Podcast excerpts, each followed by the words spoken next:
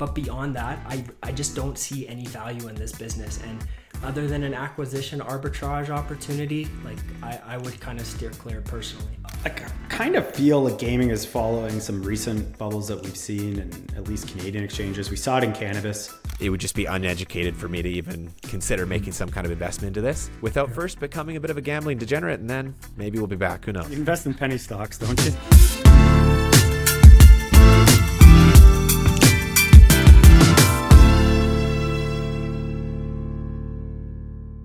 What's up, everybody? Welcome back. This is episode eight of the Beyond the Edge podcast.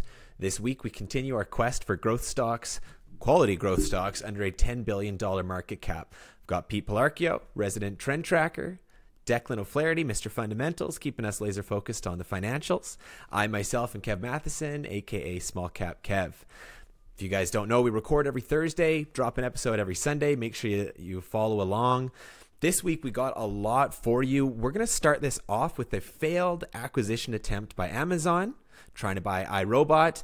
Then we're moving on to Bragg Gaming signing a distribution deal for a bunch of their online casino games, finishing with a very, very, very large $30 billion bid for Paramount Global uh, from Byron Allen. So, boys, we have much to discuss. We're going to jump right into Amazon and iRobot. Now, I'm familiar with these Roombas. Um, they've cruise around your house, they bump into things in the night, scare your cat, and occasionally get stuck and have to be retrieved before continuing on their programmed journey. Never owned one myself, though they do seem interesting. Um, lots to talk about the company, however. Pete, I'm just kind of curious. Do you do you have any views on this on this company? What does this look like from a trend perspective? What are your overall views on these guys? Yeah, I mean, from a trend tracker perspective, uh, if your mortgage cost just went up by 40%, are you dropping $1,700 on a robot vacuum? Probably not, and no, no one else is either, guys. Uh, sales are going absolutely the wrong way. They just had a brutal quarter. Uh, I do not think this was a regular issues. I, do, I think uh, Amazon's using that as a complete scapegoat. This deal got repriced six months ago, and I think they just saw where the stock is at today and the way things are going, and they said, "Here's 94 million bucks. We're out." Uh, whether they come back in, I don't know. That that remains to be seen. Uh, I'm looking forward to this discussion actually on this topic of where it's priced at now. But um, the head of the EU competition committee, Margrethe Vestager, she yeah she flat out said that you know our job is to like put out the problems and amazon's job is to kind of come back and remedy those or debunk them or come back with a plan and i think she was left on red so declan what do you think Yeah, so I really second that, Pete. I think overall, Amazon is probably really grateful that this deal didn't go through, and they should be thanking the EU for it not happening. I mean, Ro- or iRobot has kind of been a fledgling uh, robotics company, surviving on a legacy product that was first introduced in 2002. And you know, for many of us, it the Roomba was probably like our first introduction to household robotics, but they haven't really been able to do anything beyond that for the most part. And kind of like you said, I think when interpreting the deal when it first came out back in 2022 was that Amazon was really looking to acquire it for its proprietary technology, um, whether that's its expertise in navigating and mapping systems or just the AI software in general. But you know, over time, as things have developed, I think it's been quite clear to Amazon that they could probably do this on their own and didn't need to acquire a subsidiary in order to integrate that IP back into the business. Um, but beyond that, what I really think this is a bigger reflection of is the robotics industry in general. And when you think about it, a lot of these highly touted companies, whether it's Tesla's autonomous driving or the Optimus robot or even Apple's autonomous driving and the like, these companies have really struggled to, I think, reach their ultimate goal of building autonomous robotics that can kind of operate without human oversight. And where I think this extends to is that it's less of a hardware problem and more of a software problem. You see, the thing is with these uh, robotics that are trained on machine learning models is that they struggle to real in or uh, learn in real time they uh, fail to take in context and they can't really cooperate with other robots outside of their own domain. And so, for these reasons, they've had a real difficult time of really integrating them into the real world. And so, whether they continue on this path or not, what these businesses are realizing is that there may not be a long term solution that, at least in their current trajectory, they are going to be able to overcome and solve these issues. Now, interesting enough, this is where something like maybe Verses AI and active inference could come into play. But overall, when it comes to this deal and the future of robotics, I think there's a lot of issues that need to be addressed before anyone really breaks through and builds the type of devices that we think and we see all the time in these sci fi fantasies.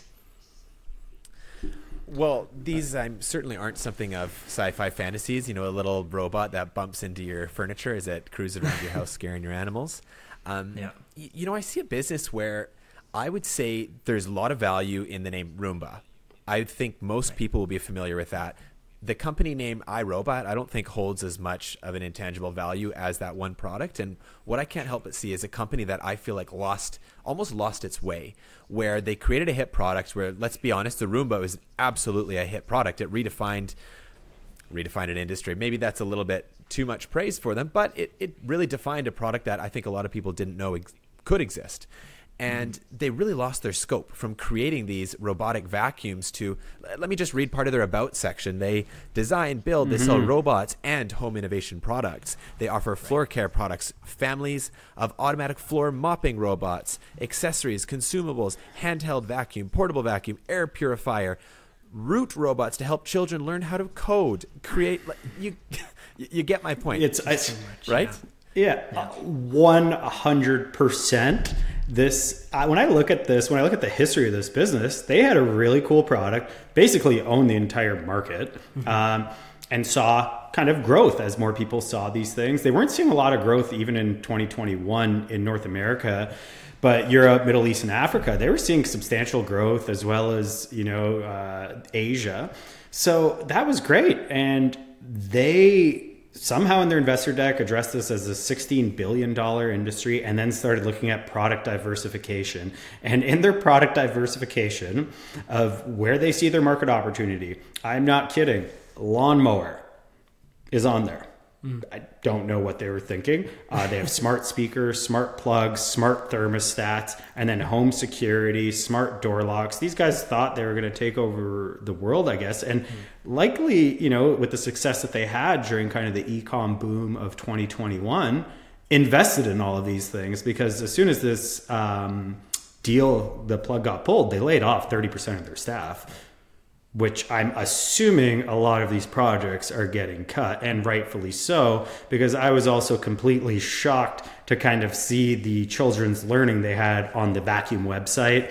I don't know who spearheaded that. I, I hope they're part of the 30% oh, guys. It's called a computer. Yeah, we, yeah they're gone. they're gone. Like, sorry, sorry. The first to uh, you, you got to be gone. Yeah. I mean, so that brings me to the point, like, now that you know, they, they, may have got excited with the profits they were making in 2021, probably got very excited with Amazon uh, purchasing them at that $61 a share mark, probably launched some things. They had to take on $200 million of debt to keep the lights on. Yeah. And then that's when this deal got repriced six months ago.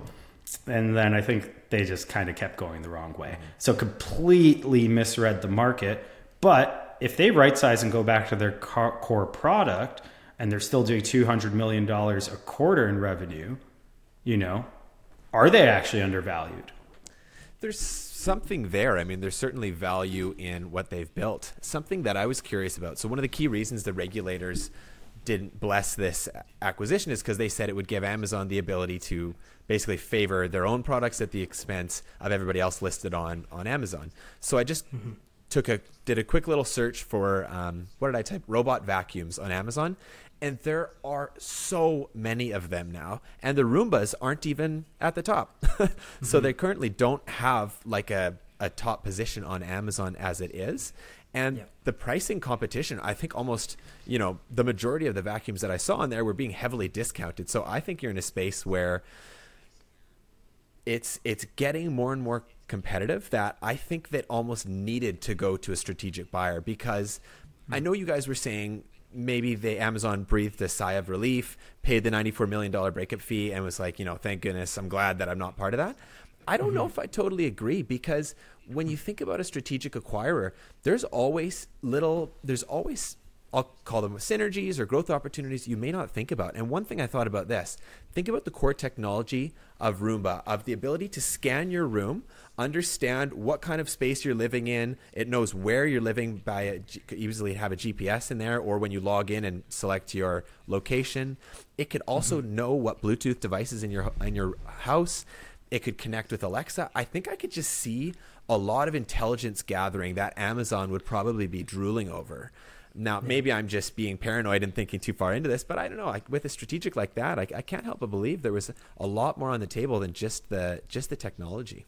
Uh, just just like on that note, Kev, I think I think that brings up kind of a point about the technology itself, and this is perhaps like why I I do see somebody like Amazon almost being grateful that this deal didn't come through. Is I agree, yes, the data is important, and I think for a long time you know, iRobot and and through the Roomba Roomba had kind of established how you could have smart devices in a home beyond just say like the the speaking Alexas and um, you know the Google Talk and all these things.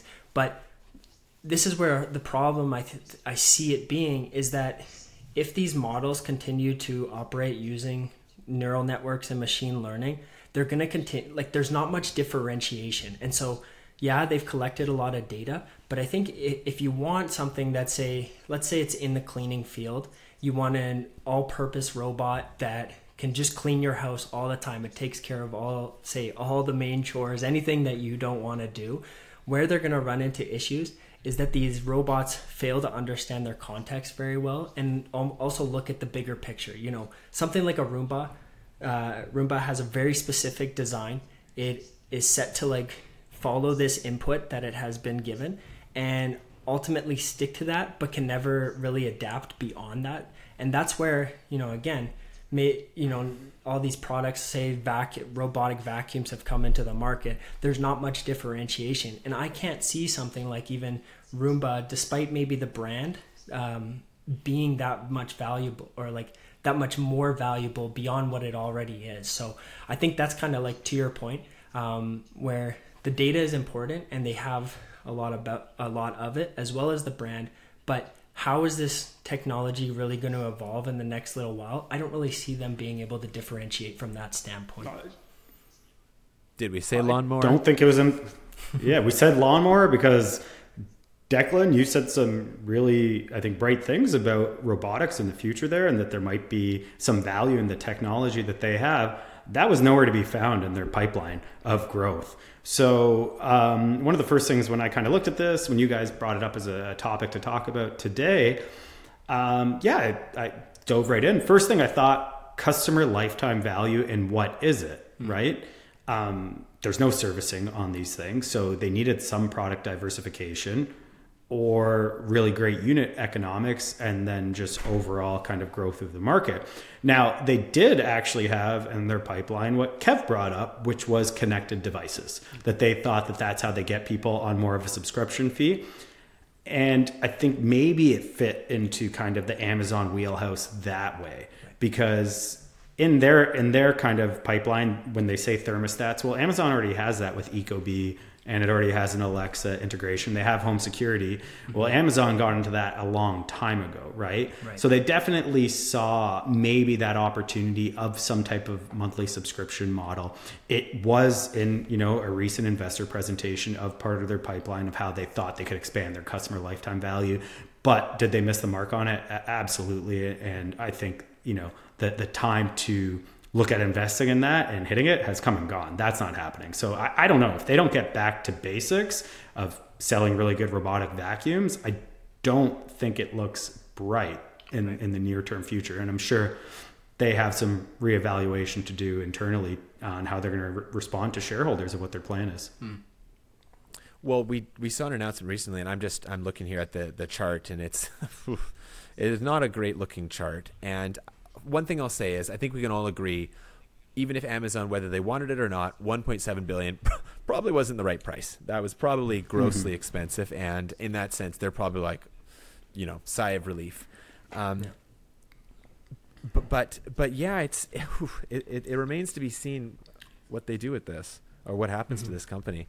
Um, its existence is certainly not a guaranteed. And, and, Pete, like what you said, um, about getting back to basics. So they announced a plan to essentially restructure the company. CEO stepped down. They want to bring in somebody with more turnaround experience. And just like you said, 31% of the workforce out the door, and they're doing a lot more initiatives to basically save everything they can. Um, because you look you look at the financials, and you know you don't see like a, a company in massive crisis, but I mean it when I say their their future like is not guaranteed. Like they are cutting it close. They basically can't continue to lose money like this, or they will be gone. So they're making the right moves to clean things up. I wonder if they make these moves, and in the time that they're doing this turnaround, let's say, does Amazon come back, or does somebody else come back? Maybe it's at a very different valuation, but I still do feel like an acquisition being acquired is the most likely path for this company's survival. I think it needs to get bigger. I, I agree that it, it, fundamentally these guys have been around for a long time. I think they got caught up in some really great years and really took up kind of a bad strategy of growth. It, it wasn't there. They lost kind of the revenue. They probably had some really bad forecasting done, but you know, it, they got to this size for a reason. People probably, I, I don't have the product. I looked at it once for my office and thought, eh, whatever. I have a Dyson at home. Hmm. It's awesome. Yeah. I would invest in that company if I could. yeah. yeah. it's amazing. But uh, yeah, I don't think fundamentally it's bad. I think they had an interesting kind of couple of years. But if they can get back to basics, it probably looks a little undervalued. Hmm. Yeah, I like when I look at this business, I I see a moat that is under a lot of pressure right now. As you guys said, again, you look on the Amazon store right now, the Roomba is not even at the top of their flagship product.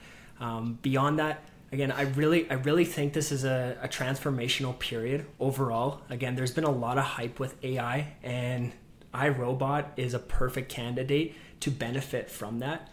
But the problem is, is that we are facing problems in a lot of these technologies that we are striving to achieve. And a company that is solely focused on robotics like this needs to have not so much the hardware, because yes, the hardware is important, but it's the software that is ultimately going to set a company apart in this field. And I just don't see, based on capital, based on expertise, or any of that matter, Roomba and iRobot being able to achieve that. So I, you know, maybe they're acquired for their IP and the data that they do have, but beyond that, I, I just don't see any value in this business. And um, other than an acquisition arbitrage opportunity, like I, I would kind of steer clear personally. I mean, Declan, yeah, I wouldn't mind hearing a little bit more on that because obviously you're well versed on robotics and autonomous is there any leverage with something that's autonomous in your house and how that could be leveraged to a car or is that just not a data set that kind of overlaps well I, th- I think it's just more the, the principal foundation of how the, the software is developed again that you can refer back to kind of how um, we discussed about say active inference ai and how that works mm-hmm. in in opposition to machine learning deep learning and neural networks and i think that's just where the fundamental issue lies is that again, you're not going to trust a, a device to operate completely by itself unless you can have full confidence that it's going to act in a way that is optimal and is not going to put people at risk or behave in a way that, again, just causes any form of risk of that nature. And the problem is the reason why Apple, Tesla, all these companies that are touting that they're building autonomous vehicles haven't been able to bring a product to market is because you can code a car to like with all the data that Tesla has in the world. You can code it to drive on these uh, on these roads. It can use GPS technology. It can access the internet. It can do all these things. But the moment, say, a deer runs onto the road or a person jaywalks or something unexpected, something random that you can't take into account in the data set as it happens in real time, these products struggle to adapt and respond accordingly to that situation. And we don't need AI to be like humans, but we do need it to act in a way that is going to make decisions similar to how we would respond in those random events. And that's ultimately where something like active inference AI is able to offer a solution that actually remedies this. So that's where I'm saying if if these legacy robotics companies, which pretty much everyone is, focus continues to focus on machine learning, they're going to be stuck in this loop where they're always running into the same problems, no matter how much data they have, no matter how much computing power they have, until they find a new solution and approach through that software angle. And that that's where again, I just don't see. Sure, like a Tesla may be able to adapt and evolve and uh, potentially like embrace this new technology, but a company like iRobot just doesn't have the capital or the team to be able to do such a thing. And so, um, you know, may, maybe that's where if they if they do try and adopt, that might be their only saving grace. But that's that's all I can see from it. Yeah, fair point. Yeah, well said. Um, yeah, the the only thing I'd say is that iRobot is most likely a company that made a made a robot vacuum, owned the market for a while, and then may just disappear. What, but mm-hmm. the part that gets me excited is the fact of all this chit chat about spatial computing. You know, we've talked about Verses. Obviously, they were kind of one of the first public, probably the first public company to even really talk about it, as far as I've made aware about spatial computing. Apple with its new headset, they mm-hmm. refuse to call it virtual reality; they call it spatial computing. Um, big post: the era of spatial computing is here. Um, so it, the only thing that makes me really curious about this company, uh, not the only thing, but one of the major things, is what kind of data do they have? Have these little things been cruising around people's mm-hmm. homes for the last whatever 20 something years, 21 years, and collecting massive amounts of data on where everybody lives and what kind of um, electric appliances they have, and, and who knows what other data? that could be very mm-hmm. significant. Mm-hmm. You just mapped out homes of millions and millions of people for these spatial computing companies that would love to have that data. So I still think there's some big tech company that swoops in, possibly at the last second. Um, but that's really the only outcome I see.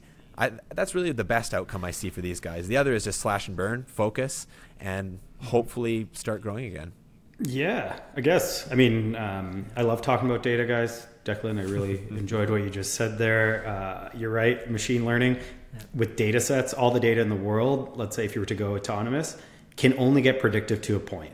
You're absolutely right, and that's still what makes us human. And you know, some of these platforms still platforms, right? If it hasn't seen that instant of some of the examples you brought up, like a deer running across, it doesn't necessarily know how to react until it's too late that you hit deer and you say hitting deer was bad and causing this accident was bad, and it won't do it next time. So that's you know a pretty significant risk in terms of what crumbs were on the ground in my house, I don't know, guys. Where, where do we leverage that? I, I know we, we, can't talk about this forever, but I'd be curious for us to maybe think about it on our own time about who could value that and why. We'll come back to this then. Mm-hmm. Um, iRobot, yeah. good luck to you. Um, what are the odds that Amazon just hires all 300 people and creates a competitor in house? We'll see.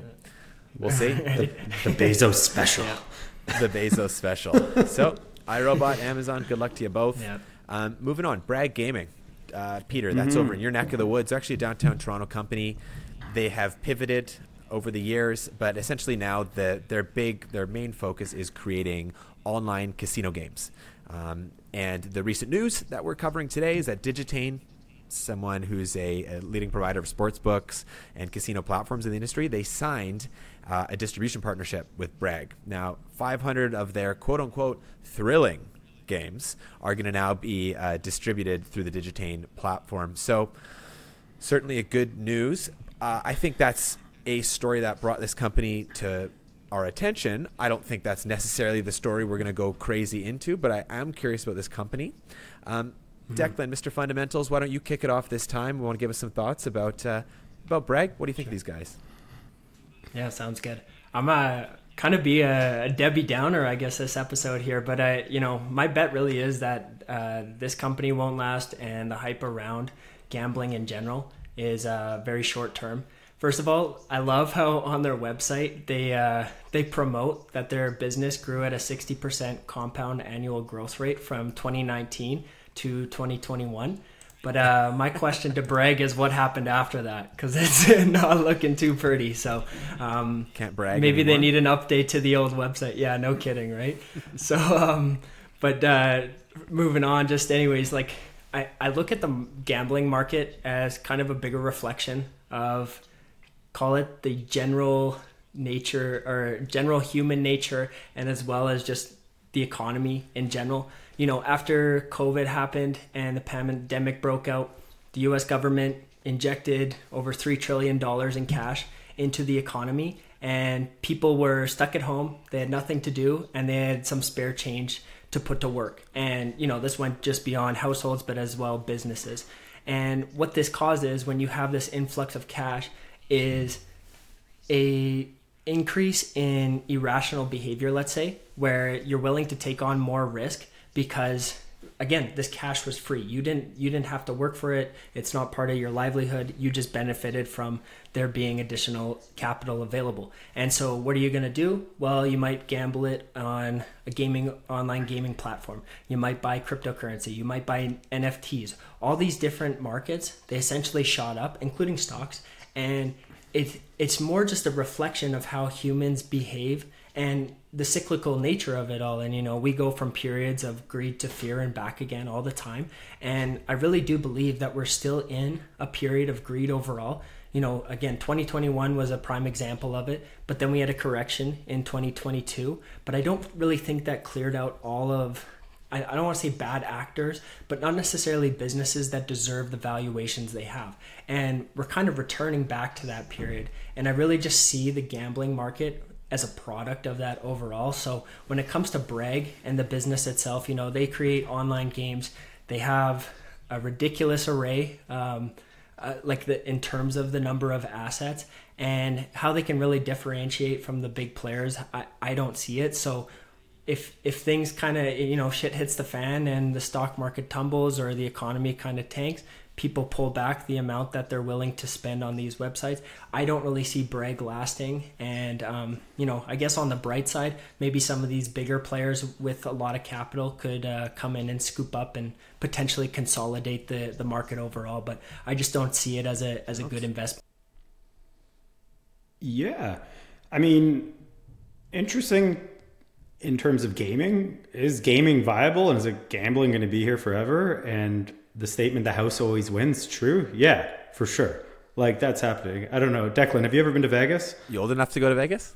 I have, but when I was before before uh, yeah. I was of age. How, like yeah, uh, how do you think it was built off people's lost money? Right. So but I'm sure it's all people. It who, is. Who it is very much right? Bible, is it? Oh yeah, absolutely. So I mean, that is interesting. You bring that because like I I do like doing some sports betting on a couple things mm-hmm. on football, golf, UFC. That's it. The only things I like betting on. Makes it a little bit more fun. Stay within my limits. All of that great stuff. Um, their angle is a little different here. I don't understand the allure of playing a virtual slot machine, but I don't understand the allure of playing any slot machine. So, I mean, I think they're a little bit more positioned there, it seems. The content deal that they're done is, is interesting. Um, mm-hmm. I kind of see this, yeah, it's kind of another recent bubble, though gaming in general, right? A lot of these guys who have rushed to the public markets, and someone will eventually own this space. I don't know if if this is the player. Um, yeah, I, I don't know. I also think um, this one, Kev. I don't know if you have a second to pull it up, but this one looked like an RTO as well, which I don't always love. Like their history is a lot longer than what gaming is. So oh, interesting. Yeah. Mm. So I, I would double check that one. Look, I, yeah. Worth checking. I know the the core of this business was an acquisition of a company called Oryx, so it's perhaps that was the the RTO. It's I, I can take a look after and dig into yeah. that. Mm-hmm. Um, but I know there was a core acquisition which shaped okay. this business, so that, that could have been. Uh, I kind of feel like gaming is following some recent bubbles that we've seen in at least Canadian exchanges. We saw it in cannabis. Uh, I think cannabis today is as uh, publicly traded market cap is worth far less than before it ever went legal. Uh, we saw a big boom mm-hmm. in, in, in, psychedelics, which I think has a much brighter future ahead eventually. And you're kind of seeing it in gaming. You kind of see it in these ooh these exciting industries that were once kind of underground and black market coming to life, and we can all make money off of them, and they get hot, mm-hmm. but they're only worth so much at the end of the day. So some someone's going to come out ahead. Mm-hmm. Um, I just don't know when, and I don't know if it's these guys, judging by everything I'm seeing. Mm-hmm. I, I've never gambled at all. You know, I've, I've played poker with friends. I played mm-hmm. blackjack a couple times at casinos, and I think I've put a grand total of forty bucks into slot machines. Saw mm-hmm. absolute, got absolutely no thrill from it, and decided never to do it again. I do, however, know how addictive these online casino games can, and I actually have close friends who've, without saying much, have gone in very deep on these things. So. I know the power of that. Declan, great point about being stuck home in the pandemic and wanted to click some buttons online and trade some stocks and read Reddit. That sounds like the perfect storm. Mm-hmm. Um, for these guys, their revenue, give them credit, it's grown over year, over the year. So it's it's a growing business, albeit not at a blistering pace. They've actually got decent margins, like off the top, gross margins, like almost fifty percent. So. Mm-hmm whatever you think of the business, it's actually a half decent margin, and it's the SG&A pretty much, or no, not pretty much. It eats through all of it and then a little bit some. But though they're a net loss company, it's not a big net loss. It's like a bit over a million a month. If you're looking at the recent three months, if you look at the last nine months, it's a little bit less than that. So it's a company where you could see break even, possibly net profit in the future. So I don't think I share the massive doom and gloom uh, mm-hmm. that you have of thinking they're going to go out of business, but. I think they're going to be cutting it close. Yeah. Where I do think there is the opportunity is for them to get acquired by somebody. Mm-hmm. So they're, I believe it's their second largest shareholder um, on the cap table, wrote a letter to the management pitching them on on seeking acquisition opportunities and gave a lot of comparables of other companies that have been acquired. Um, looking at the multiples, and he basically came to the conclusion that he thinks the stock could be uh, close to three times higher than it is now. Uh, under a fairly reasonable assumption for an acquisition, and he actually identified a few targets that he think could could um, make the play. So there's kind of your positive catalyst to the upside. Mm-hmm. Negative catalyst to the downside is that actually their is it their largest? Let's see what I wrote in my note. I think it's their largest. Um, yeah, it's their largest customer, Bet City, which is Dutch. Um, it was acquired by a London Stock Exchange company called Entain, much larger company. I think their market cap somewhere five billion or so, and within the next couple of years, they're actually going to be eliminating uh, the majority of business going towards Bragg. So they've got this negative, this positive as well. So it, it's a very unclear stock. Yeah. One thing that is for sure is that if they're going to keep burning cash, you know, at this rate, th- their cash isn't going to last a whole lot longer. They they aren't exactly flush. Mm-hmm. So it's uncertain. Yeah. It's uncertain. Yeah. Well, and just to like second that, Kev, I, I think you're spot on in terms of like the acquisition, and that's kind of what I was saying with the uh, you know if if it is a down market, it could be in a, a good market like this, um, but in the event that a down market happens, they are a perfect acquisition opportunity uh, from that standpoint. And then, you know, like to your point about the gross margins and everything, it is a software business. So once the games are built, there's not a lot of like maintenance and everything that goes into it behind that thing. My question on that side of it is really like, why do you need 500 games? I don't know how many of those are like concentrated into slots or whatever, but uh, like how much of that is your or is your revenue being cannibalized by your own products is a is kind of one thing that comes to mind there. And then just the last point to make on my end is that you know gambling is not going away. The the whole market itself there there's a lot of money to be had. And like you said it is addictive. There's a reason that people go into it. And you know if you do it responsibly it can be a lot of fun. And so there's always going to be a market for it. It's just a matter of i think the sign of the times right now and what people think about it. And just to put into context, actually, so I have a friend who started a business on TikTok and he basically promotes this sports betting affiliate. And I can't remember which one it is, but he made over a hundred thousand dollars in one month just promoting these sports affiliates through TikTok. Wow. And so there's clearly like a lot of money to be had and you can take advantage of it but I just see like as a publicly traded business, as if I was looking at Bragg, like it's really hard for me to consider that as the play I would make in this industry when there's much bigger players like DraftKings or even um, who was it that just uh, IPO'd this past week here? FanDuel? Fl- flood, Fan, FanDuel. Yeah, yeah, FanDuel. Yeah. So FanDuel? They and and like if you look at FanDuel's financials, like they are cash flow positive, they're profitable, all the they have such a better financial position than a company that like Bragg, where you know, sure, maybe the valuation since Bragg is smaller, you could benefit from the upside if they really built a strong business model. But I, if I was to choose in this market, I would probably pick something that is a lot more secure because I don't think this hype is going to last. And the question is, you know that it's the old Warren Buffett saying like you only know who's swimming naked when the tide runs out and I think a lot of these businesses that are benefiting right now when that time's come they're going to have their pants down and they're going to be wondering what the heck to do and hopefully an acquirer comes around and buys up what they can. Yep, absolutely. Yeah. I mean, it was tough having this conversation with two guys that don't know the excitement of hitting a seven way parlay on Sunday, but yeah, we'll take their sides. Yeah. Dang. Yeah, I mean, it's one of those things at the end of the day, since we're talking about Warren Buffett, is invest in what you understand. I've never put any money into an online casino game. I have no idea what this excitement is. So for me, it would just be uneducated for me to even consider mm-hmm. making some kind of investment into this without first becoming a bit of a gambling degenerate. And then, hey, maybe we'll be back. Who knows? Let's see where it goes. You invest in penny you invest in penny stocks, don't you? Touche, touche, touche. I feel like I, I understand those a lot better than I. I feel like I like my odds better, but eh, who knows? Yeah. But yeah, fair point. um, okay, uh, enough about online gaming. Final topic of the day today: Paramount Global. If anybody here subscribes to Paramount Plus, I think I did for a total of two weeks. um, mega mega acquisition offer coming from Byron Allen, big media mogul. Uh, one of the assets he owned is the Weather Network, among many other things. The deal itself, he he um, approached the company to buy all the equity for about I think it's about 14 15 billion dollars and then there's another 15 or so billion of debt. Um, it's one of those companies with a dual share class. I hate that. Uh, one voting, one not. I think that's a total. That's a. I hate that. Red flag immediately, but forget it for now. Uh, he offered about a 50% premium though. So it's a pretty sizable uh, premium for existing shareholders. Interestingly enough, though the stock moved, it still closed at 1468. So does this mean people don't think this deal is going to happen? Uh, is it not being taken seriously? Is there something I'm missing? So I'm not sure because that seems like a pretty attractive offer for a strategic like him. Given that kind of premium, he must see a million synergies.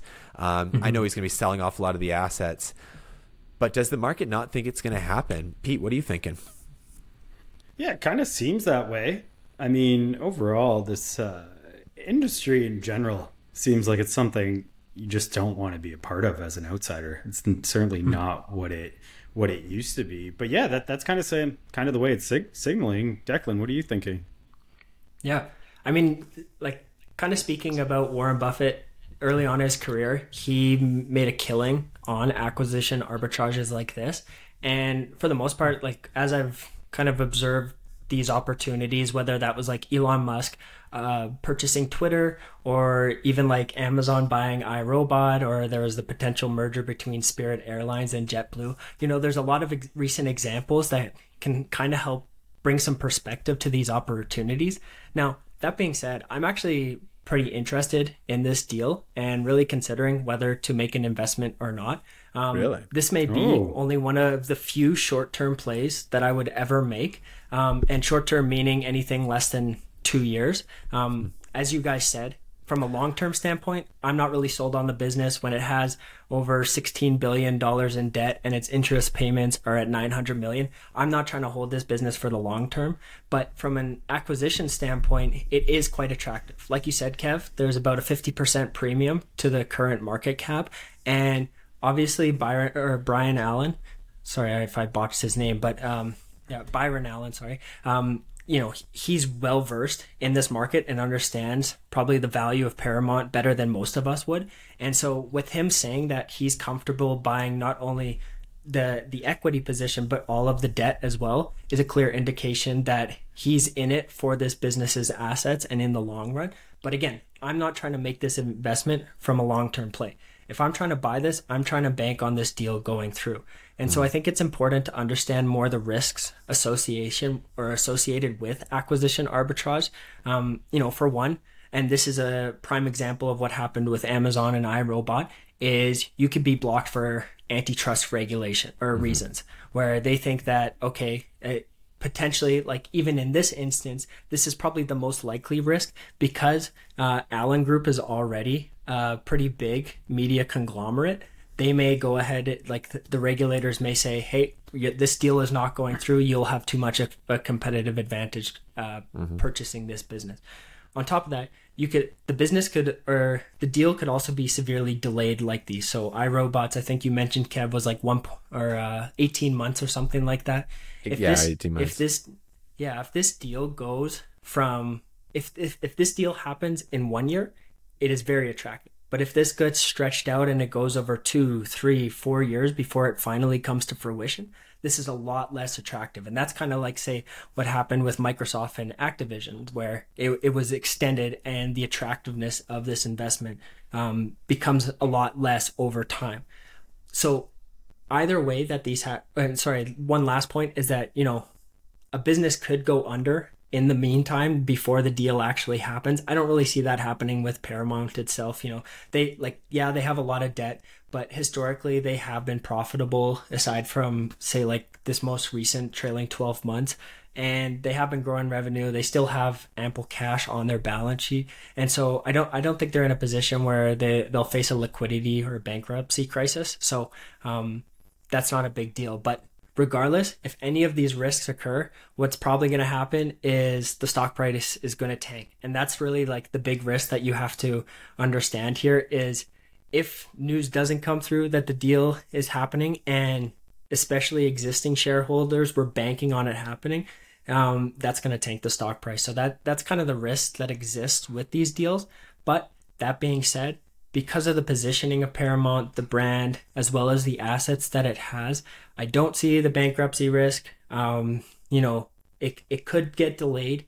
And if ultimately like it's blocked for antitrust reasons, like I, I see that as less of a risk than something even, you know, I was honestly surprised Microsoft was able to acquire Activision. So, mm-hmm. um, it, comparing it from that standpoint, this is probably the most attractive acquisition arbitrage opportunity I've seen personally.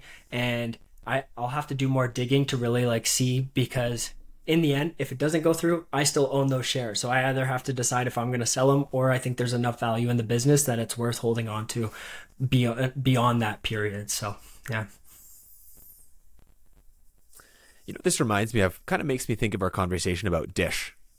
Hmm. Big mm. legacy company. Everybody knows it. They've got this TV business that juices cash flow, but it's, you know, reducing and, and number of subscribers. Then they have these kind of new age platforms, in this case, Paramount Plus, that is growing. It's expensive. Um, it, it has a lot of similarities to that. And I know with uh, this recent acquisition offer, I, I couldn't I couldn't find the article on my desktop here. I, I, had it earlier. I must have closed it. But I think the intention was to sell off a lot of the assets and then really focus in on mm-hmm. Paramount Plus. So my yeah. guess would be the main reason for that is well, one, probably gonna have to borrow a lot of money to get this done, so he'll need something to pay it back. Um, but mm-hmm. two, I'm guessing that they're anticipating a lot of regulator scrutiny because, in my opinion, you know, I, I think acquisition arbitrage.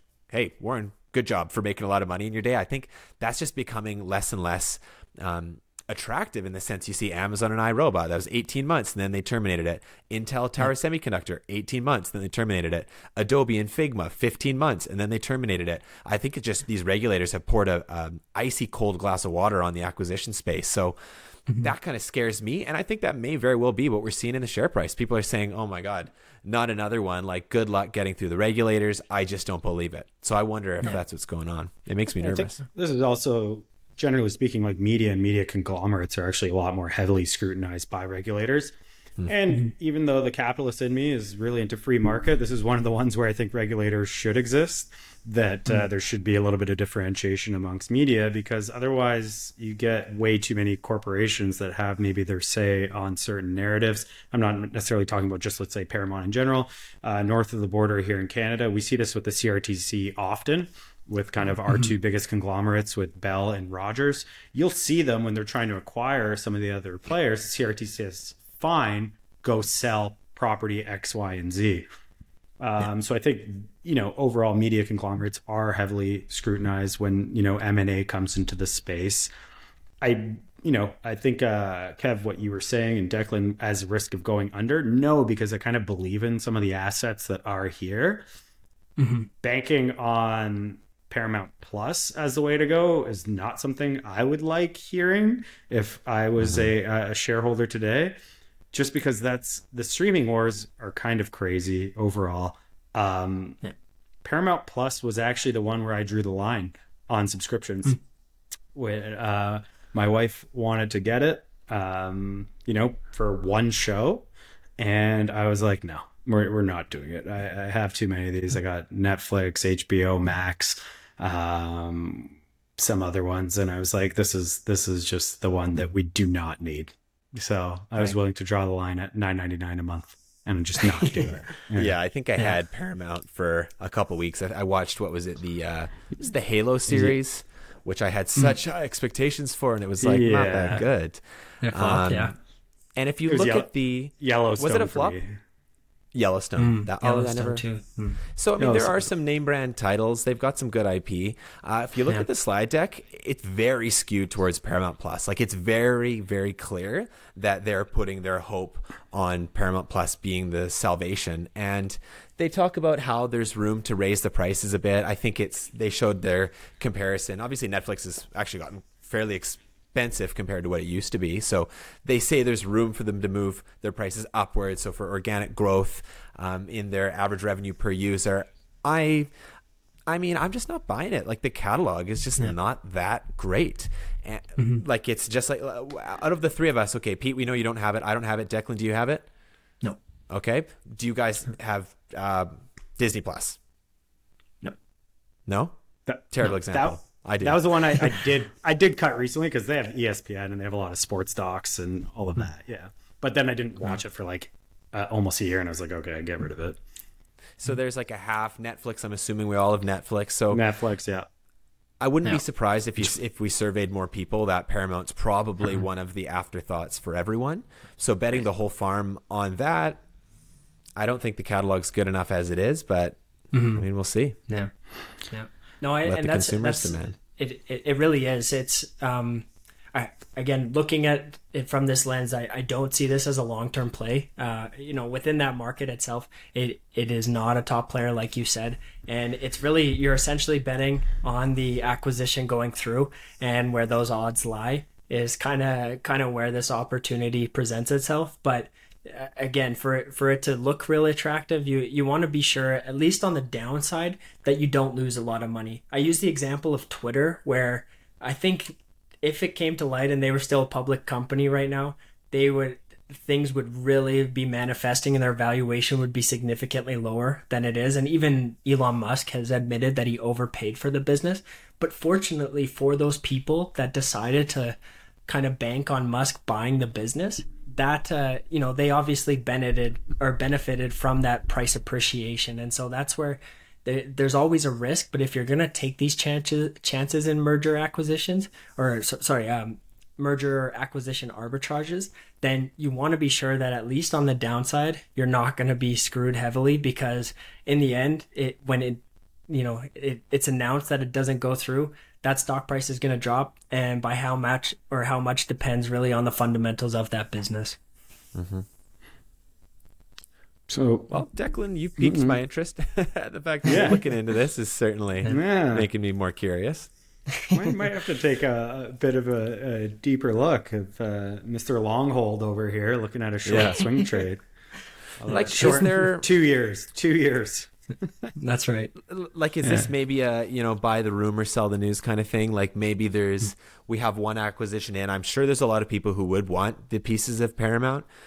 I know mm-hmm. they said i keep seeing this name ellison and i'm i can only assume it means larry ellison. I didn't know mm. if don't know if he's mm-hmm. in the media business or if he wants to be but there is um, definitely other people interested in this. So could a formal acquisition offer bring in other people to the table? Do we get a little bit of mystery and news? Maybe there is a share price pop and we're out of there before it gets too far along.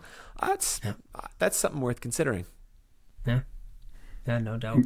And and it like mm. sorry, just like one final point on it too. I think when I've looked at previous examples, one thing that surprised me about this too is just the lack of a reaction. A lot of the time when you see mm-hmm. these announcements happen, again, the sh- stock price shoots up, and you're already like, well, there's not much of a window to even like benefit from this. It, it's really close. But the thing is that this one, you know, there there's a minor jump, but overall, like it's still at about a 50% premium to the valuation that Byron has proposed compared to what the current market cap is.